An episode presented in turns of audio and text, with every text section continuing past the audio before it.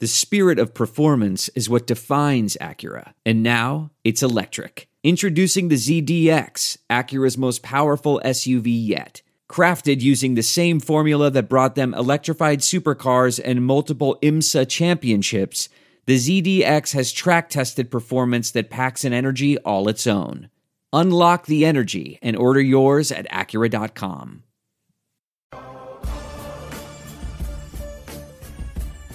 Welcome to a midweek edition of the Varsity Club podcast.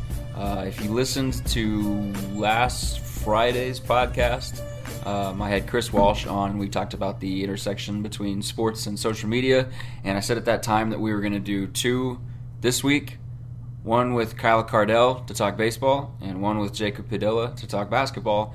And we are flipping them um, after the news that happened Monday. There's just been news that has happened like every day at Nebraska. This Nebraska, I told somebody this the other day. Nebraska is like the popular girl at school that always has to be the center of attention, and when she's not the center of attention, she does something outlandish to make sure that she is the center of attention again. That's the vibe I get from Nebraska. Kyle Kardell is sitting across the table from me. What's up, man? How we doing? Good to see you. Welcome back from Bricktown. It was fun. It was fun. You had a wedding you had to go to, and I was expecting tweet updates from that wedding, and I did not get as many as I would have hoped. Yeah, um, played a considerable role. I wasn't sure if I should be tweeting on stage of the church. Um, well, that's the best place to do it. I probably probably could have snuck a couple in there, but I tried to get in a couple couple photos from the wedding, um, at least a couple updates, so so people knew knew that it actually was completed, and they actually both said yes. So. Nice. Um, it, it happened and it was a great success. Lots of cleanup afterwards. Um, but uh, no, everything went well. Do you watch Friends? Uh, uh I have very little. But I was going to make can, a reference, but you won't get it now. I can pretend to understand. Well, when uh, it's, I'm going to sound like a total geek because I know exactly when it happens. It's season four, and Ross is getting married to Emily, the British girl that he met, mm-hmm. and uh, they're all at the wedding, and Phoebe is not because Phoebe is at home pregnant. And so Joey walks down the aisle with a phone held up so that she can hear everything. And oh. he's on the phone with it, on the phone with her. And when he's standing in, I guess, is there a name for the row of groomsmen and bridesmaids that stand? Is there is there like a Probably. special name there's for a, it? There's a special name for everything. I'm just gonna say the row. He's standing in the row and he's holding up the phone and he looks at Ross and he's like, Ross, it's Phoebe. And Ross is super pissed. You could have done that. You could have just held a phone up. I could have done that. That would, documented the whole thing. What season is that? Four, you said? Four. I'll have to check that out. Just watch the whole thing. Ten seasons. Watch the whole thing. Make your life happy. Let's talk baseball. Yep, let's do baseball. Um, let's do um, that. There, there. Well, I guess I went back and forth on whether I should say something about Maurice Washington, mm. uh, because I guess like Monday's news happened with Darin Erstad, which we will absolutely talk about, and then Tuesday, uh, Maurice Washington, it was announced that he was cited for possession of drug paraphernalia. Uh, police were called to his apartment. If you haven't, if you haven't read, I'll just touch on it briefly. Police were called were called uh, to the residence that he was at by somebody who smelled marijuana. They got there. They smelled it coming from the room that Washington was in. They went into the room and they found a pipe with burn residue, and so they cited him. It was a cite and release. It wasn't an arrest, and the reaction was weird, to say the least. Um, marijuana is not bad. Like I'm just gonna go on the record and say, like it's you can drive to Colorado and legally smoke as much as you want. It's not a bad thing to do marijuana, but when you have a pending legal case, a felony case in California maybe don't be smoking marijuana when you're a college student on a college campus. Like, just be a little bit smarter. That's all I will say. We've got stuff on Maurice Washington on hailvarsity.com, so you can read it if you want to. Probably not going to help your case. Erstad. Yep. Uh, they get back from. I mean, like they get back from Bricktown, and within a couple hours, I think uh, Erstad tells the team that he is resigning as head coach. When you saw that news, what was your reaction? At first, well, I first saw it through the email, through the university email, and um, I was still back at home from the wedding, um, about to head back to Lincoln, and I was pretty certain I misread it because I Erstad, no, not Erstad. It must have been someone else. So I had to reopen it and no, complete shock. I I don't think anybody saw it coming. I didn't see it coming. Um, just just kind of dis- I mean, totally supportive of the guy. I love Erstad and uh, just disappointed and sad for for the guys mostly. I mean, the, those guys went through so much through three straight days after getting almost pretty much walked off and Saturday night. Horrible way to lose. Come back, get absolutely beat down the next day, 16 to one, which everybody kind of saw that one coming. Um, and then to come back the very next day and have your coach announce he's leaving. That's that's three straight days of of a lot of pain for those for those players. So I, I really felt for those guys, mostly the mostly the athletes. Um, obviously, Erstad has has his reasons of why he wanted to leave, and he's he's said pretty straightforward that it came down to family. Um, wanted to be there for his kids growing up, and if that's if that's the reason, I totally support that, and I think that's great. Um, but yeah, my first thought was just, gosh, those poor the poor players right now. They've been through a lot in this past week. Something uh, that you said, and I don't know if you were consciously doing this or if it was it's just kind of habit at this point but you said if that was the reason when talking about the family thing. And i think that um, kind of subplot here is, is so interesting because when a coach just up and quits i won't say quit he didn't quit. When a coach just up and leaves there's always uh, it's it's like human nature to be like what's beneath the surface what what what's going wrong behind the scenes? What did we miss? What was it a force out? What what's the bad part of this? What's coming?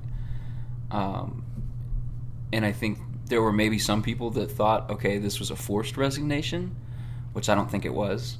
Uh, his birthday was the next day. Like Bill Moos is not going to fire him the day before his birthday, um, especially not like the timing of that. It doesn't mix with a with a firing. No. Um, some people were maybe thinking that he wants to go do something else. I don't. I don't know. I don't know what the, the thinking was. I don't know. Do you think that it was uh, that there there's any underlying reason to why he would leave now, or was this just in your eyes? Was this just the right time for him to go be a dad and be a family man? No, from from what I've gathered, it sounded like he was pretty well thought out. I mean, he didn't he didn't give any hints or anything like that towards it, but um, no, I I really don't believe there's any underlying reasons. Like the like a couple players said, Erstad's never been a guy that lets lets negativity or fan negativity get to him. That's that's the farthest thing from what's going to bother Erstad.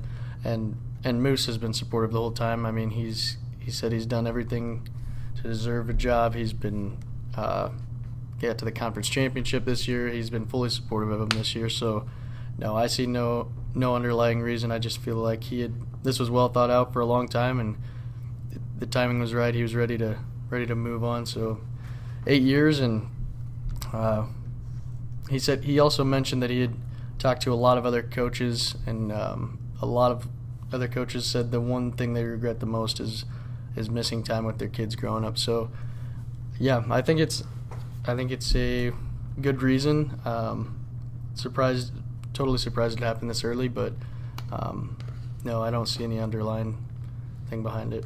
Yeah, Charlie McBride was on ORC Radio Tuesday, I think, Tuesday, and uh, either Monday or Tuesday, and said that uh, his kid one time said, "You love your players more than you love us as kids," mm.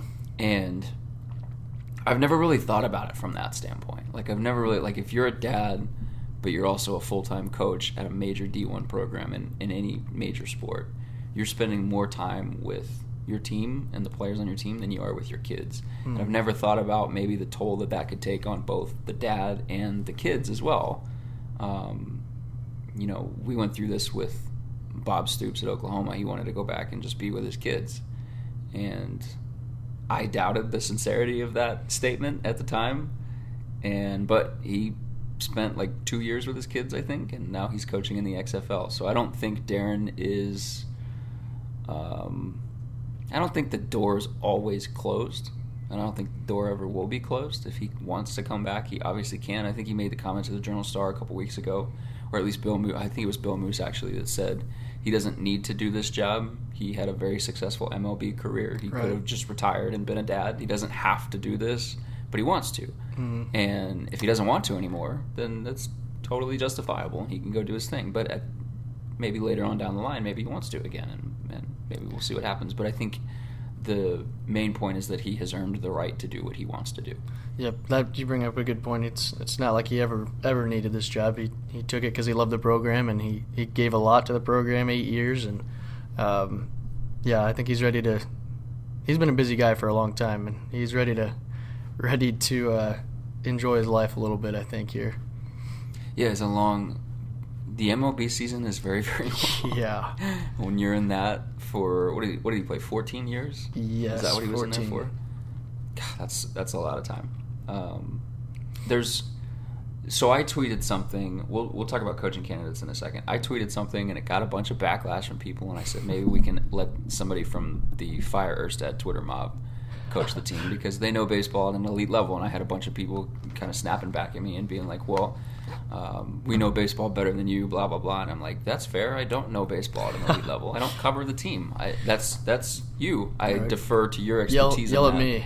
I, well, that's not what I'm saying. I defer to your expertise on that to tell me is he a good coach or not. And the authority figure on whether he's a good coach or not is his boss, the athletic director, Right. who on multiple occasions has said yes, he did what he needed to do to keep his job, and he earned the right to keep his job moving forward.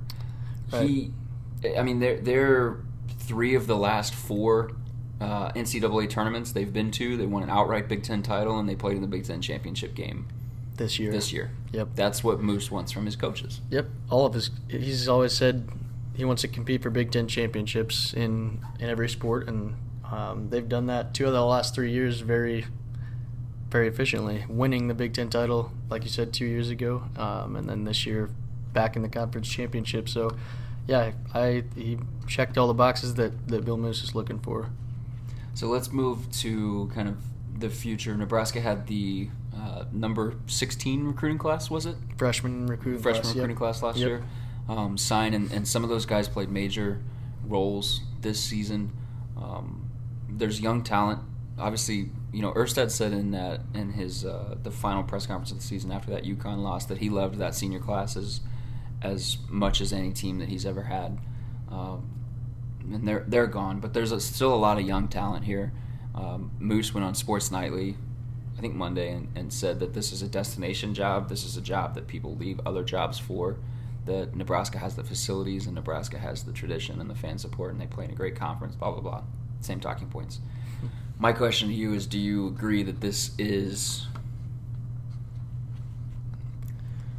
Do you think this is a top 40 job. I saw Mike Schaefer tweet that he doesn't think this is a top 40 job, so I'll say 40. Do you think this is a destination job the way Moos thinks it is? I mean, it's obviously his goal to sell the program, so he's not going to say, "No, we're not a top 50 job. We can't lure somebody like Rob Childress from Texas A&M." But do you think this is a destination job that can attract high quality candidates? Do you think the fact that they play in the Big 10 and not the Big 12 anymore hurts that? I would say my answer to that would be two part. Fin- financially, the Big Ten is not real attractive to a top coach most of the time. Obviously, Nebraska is going to be able to put a little bit more of a bill. Um, so if, if you're looking at it financially, it's not going to be one of your top choices. Um, if you just look at the Big Ten, um, how they're comparing paying their coaches compared to the other Power Five conferences, they're way, way below. Um, I didn't know that. Interesting. so yeah, I actually pulled up a graph that I I found um, that the Big Ten is the lowest paying Power Five conference by far um, in regards to baseball coaches. The Big Ten average salary is two hundred seventy three thousand, and then the Pac twelve, which has a, a wide range of Oregon State to uh, Washington to lots of different pay grades. Um, they're the next lowest paying conference at 480,000 compared to the Big Ten's 273,000 average. Wow. So it, it's a big gap. Um, and then the SEC average pay um, is at right around 800,000. So it's for pay wise, looking at the Big Ten as a whole, it's not attractive for a lot of coaches, I would say. But um, when you talk about the fan support, the um, just the overall facilities, fan support, what it, what Nebraska has to offer, I think absolutely. Um, I think it has everything you need to be successful. Um, getting recruits uh, to come play baseball in the cold is a challenge, no doubt. Um, but I think a lot of the a lot of the fan support and um, facilities make up for that. So, top forty job financially, no, but um, the support that they get from other places, I'd say yeah. I guess I didn't realize baseball coaches made that little. Yeah, I was shocked by that too. Um, Do you know what Erstad makes? it was right around two hundred fifty thousand, Wow. um, maybe closer to two seventy. Okay. But yeah, it's it's a big. I was shocked as well because I I had to do some looking too. I would suspect that with the money that's kind of coming into the athletic department now, uh, and Bill Moos's willingness to spend top dollar to hire top coaches, I would suspect that they would pay above average in the Big Ten That would be my guess. for a new coach. I would say the same. So I'd be curious what number, what number they'd be willing to go up to, uh, to bring a guy. So let's talk about candidates then, because the one that everybody wants is Rob Childress at Texas A&M. He obviously has the Nebraska tie. Yep. Um, he, if you go to his bio on the Texas A&M athletics website, the first line of it is re- widely regarded as one of the top pitching and recruiting coaches in the country. and if you go back through Bill Moos's comments on what he wants in a coach and the That's two exact. areas that he looks for, he wants recruiting and he wants pitching. Yep. Is Rob? I, I asked you to come up with a couple candidates. Was Rob on your list? Is he realistic? Absolutely, he's. I think at about the top of everybody's list. He's one of the first names you hear. Um, is it realistic? That's a good question because yeah, he's he's making right around eight hundred thousand at A and M, um, and he's comfortable hanging out in the SEC. Jeez, Uh, you would have to go above that to pull him from SEC country to come coach in the Big Ten. you would have to go above that, and that's five times what your average conference salary is. Yeah, so the pulling him from SEC land where you're he's had some very good success and he's getting paid very very well. I think it's a stretch, big stretch, but uh, I mean, is this a better job than Texas A&M, or is Texas A&M a better job? I don't think you're going to hurt anybody's feelings if you answer honestly. recruiting wise, absolutely not. I mean, A and M's got got uh, players in their backyard. I mean, they're in Texas 30 and they're in the SEC footprint. Yeah, yeah. So no, but Okay. um, yeah, he's he has ties. If he's if he's sick if sick of it, wants to change, who knows? I mean, uh, Bill Moos has uh, made some pretty big splashes in the past. I wouldn't count anything out, but uh, yeah, it would be a stretch. I would say. And there are two other there are two assistants on his staff that Yeah. have been linked. Are they on your candidate list as well? They are. Why don't you just run through that list for me? Yeah, and I don't know how you feel about this, but mo- most all of them, uh, come, most likely, when Nebraska's next head coach, there's probably a pretty good chance they'll come from the state of Texas if it comes from from this list. Because yeah, you go um, A and M, Rod Childress, Rob Childress, and then uh, the two assistants below him, Will Bolt and Justin Seeley, a couple former players and coaches at Nebraska. So that A and M tree has a lot of Nebraska ties in it. So I think the first two names you see on a, a lot of people's lists are Childress and Bolt, um, just because the ties they have at Nebraska and the success they've had at A and M and the SEC. And um, then if you look beyond that, I also have um, Nate Thompson is a assistant at Arkansas. Um, he was a volunteer coach at Nebraska for three years from 08 to 2010. Um, and he's obviously had a lot of success down at Arkansas with Van Horn, so he's got that Nebraska connection. Um, TCU's assistant coach Kirk Saarloos, um, I have him on the list um, because of what you brought up with Bill Moos. Um, he's regarded as one of the top assistant coaches in the country, and he's been working with the pitching staff. And um, since he's been at TCU, they have been rock solid pitching wise. This year they were fifth nationally in team ERA. So if you're looking for a pitching guy, uh, TCU Kirk Saarloos is a guy, and then the last guy I have on the list is Dan Heefner of Dallas Baptist. I wondered if he was on your list. Um, so he's they've continually been a powerful program outside the Power Five conference, and that's that's another thing that Moos brought up is he he wants he he would prefer to bring a guy that's had success in a Power Five conference head coaching, which uh, yeah I agree I think that's something you really should consider. But Rob Childress before he went to A and M he did not have any did not have head coaching experience. So yeah I think I think that's a good goal to have, but I, I don't think that needs to be a end all be all when you're hiring. So Did you list off those names in order of how you think they would be placed on Bill Moos's uh, desk drawer list? Yeah, I've got those. Okay, yeah, Rob Childress I've got at one, um, which I think mo- most everybody ha- would. I think he's probably at the top of Moos's list. Yeah, and then then I do have Bolt um, of A and M just because he checks every box. He's he's a former player, former assistant at Nebraska. He's seen the su- success under Childress at A and M, so that's why I have Bolt and Seeley both there at two and three. Then after that, um, so you got that A and M tree that to pick from there Mhm. for those top three.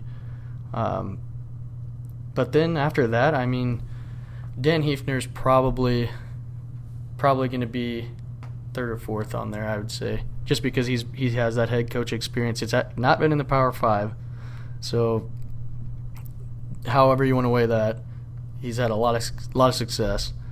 Um, so yeah, I'd I'd have Dan Heefner after the A and M guys, and then um, Nate Thompson from Arkansas. Nate Thompson from Arkansas. That would be my list. Take it or leave it. Four, four guys from the state of Texas. yeah, That'd be good. You'd get recruiting ties back in the state of Texas.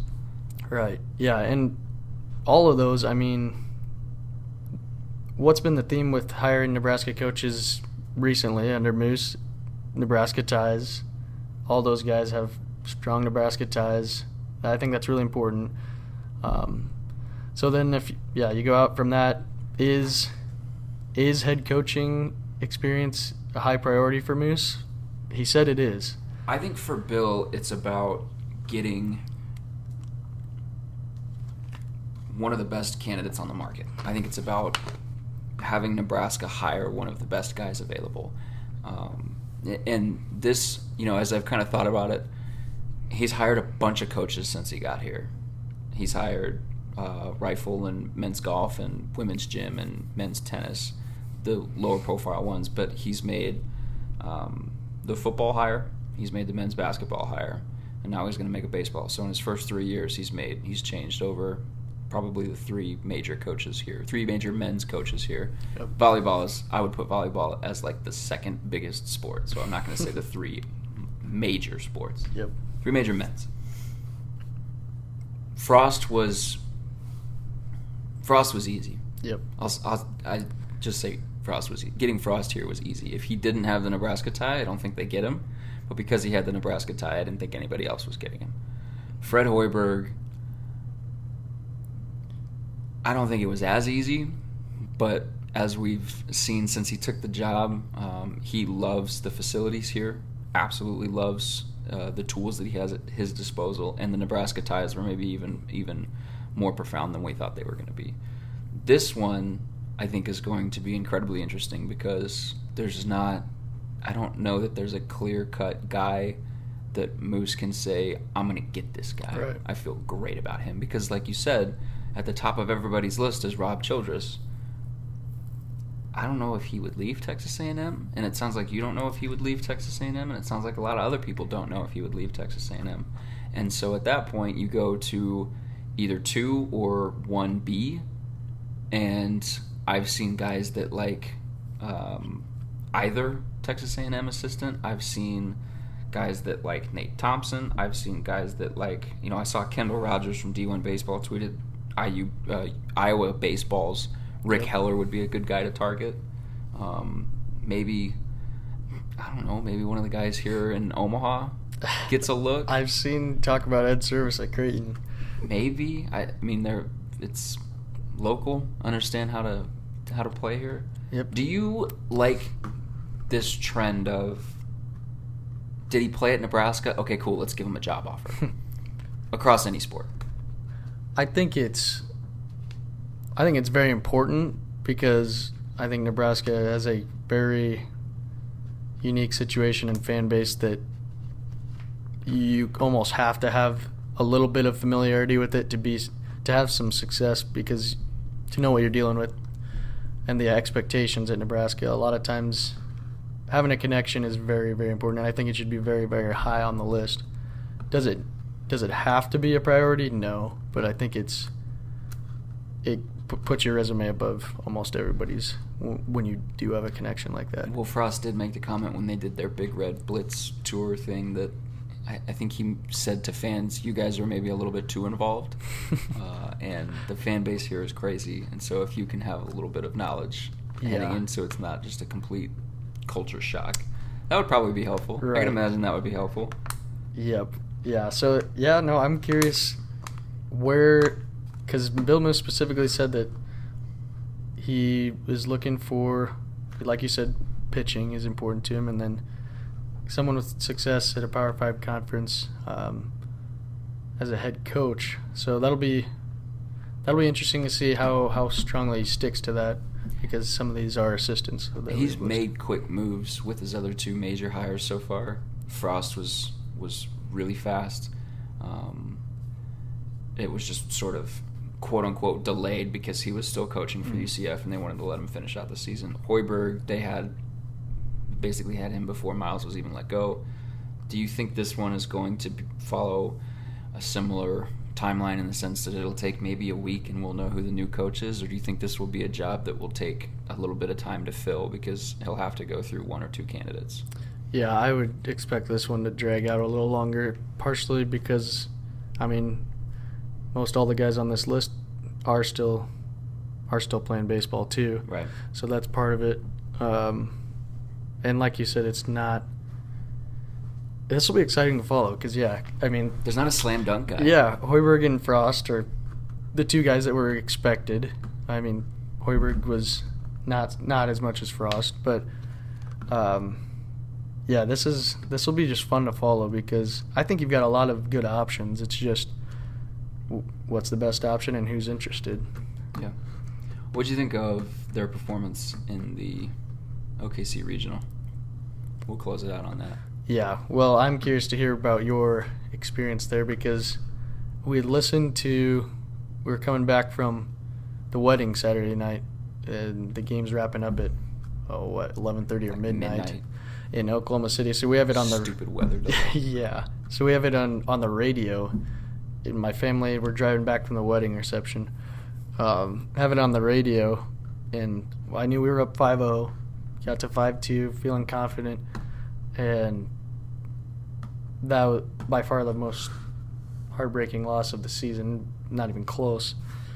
So I mean, just the way that ended, and it just doesn't seem right the way the season ended because of how much success they had. They go down there, win the first game, feeling real high.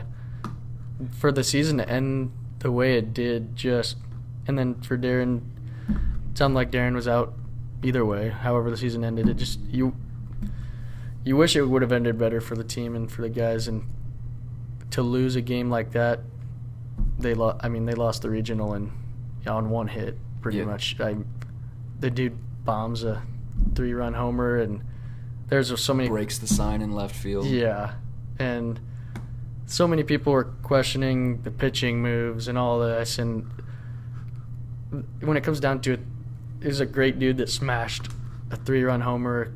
It was a superhuman thing, Right. They won it. I don't think Nebraska lost it. I Mm. think they won it. right? So I really hope it doesn't have a negative light on the team or the coaches or anything like that. It was just Okie State did a superhuman thing and ruined Nebraska's season. So I was heartbroken. Oh. I was heartbroken for myself because I had the best story written and ready to go. oh, They're up 5-0 and I have this story about Bricktown and Magic and Darin conquering a park that the only reason he's coaching in is because the last guy couldn't. I had a great story lined up. I bet. It was awesome, and I was so happy for in the it. ninth inning. and then it all came crashing down. But I, no, I, I felt I felt really bad. And you asked me before we started podcasting what the mood was like with the team in the the post game, and it was hard. Um, Darin was obviously upset. I think it was Altavilla and uh, Waldron that they brought in there, and both those guys were just crushed. And somebody asked Darin Erstad a question about Boone, Trevor Boone, the guy who hit the home run to win it and I think something along like it was his twentieth home run, so it was it was an Oklahoma State writer asking about him as a power hitter, and Altavilla just scoffed at it and then kept moving around and was like, "Ah, "This is the stupidest question. Why are we talking about?" Like clearly agitated, very upset, and Chris Walsh was there with me. I said to him, "We we talked about it after the game. We both agreed, yeah, their season just ended, uh, which sucks when because there was a twelve hour turnaround, almost an exact." Yeah. 12 hour turnaround and what eight hours of that is sleep seven hours of that is sleep uh, and they come back the next morning and there was a play and i included this in my gamer there was a play when UConn hit its first home run in the game in the second inning to go up 2-0 it tracked towards the same spot that trevor boone hit his home run the night before and so it went over Altavilla's head at third base and i just watched his reaction and shoulders sunk, body just kind of let out a massive sigh. His head dropped, his hands went on his hips, and he was just kind of walking around. I was like, "They're done. This is hmm. done." And it, and it was it was very hard to watch and very sad to watch because they were, as Erstad has said and as Moos has said, mean, they could very well still be playing baseball right now. Like they were a win away from having a foot in the door at the Super Regional, yep. or a, an, an inning away. one me. out. Oh, yeah. Yeah, an inning, an out. I mean, they were right there. So Yep. a ball or a strike, because it was a full two count, was or a full count, wasn't it? Um, I'm was pretty it? sure it was a three-two count. Maybe you're right. I was thinking it was an early, just early pitch bomb, but maybe not. Either way, it went a long ways, and they scored three runs. I'm probably wrong. You're probably right. You were there Because I'm thinking back to all the reaction. It might have been a first pitch hit I think it was. because he was firing fastballs and. Yeah, you're right. Okay, I'm wrong. I'm stupid. Once again, It counted three runs in tragedy for Nebraska either way. Yep. tough stuff. Now they got to find a new coach. Yep, it'll be interesting to follow. Should be a fun one. Yeah, like you said, because there's not not that guy that that everybody expects. So. I think it'll be the most interesting hire that Moos has made. I think it'll be um, the one that tells you the most about his ability to go get coaches uh, and to evaluate talent.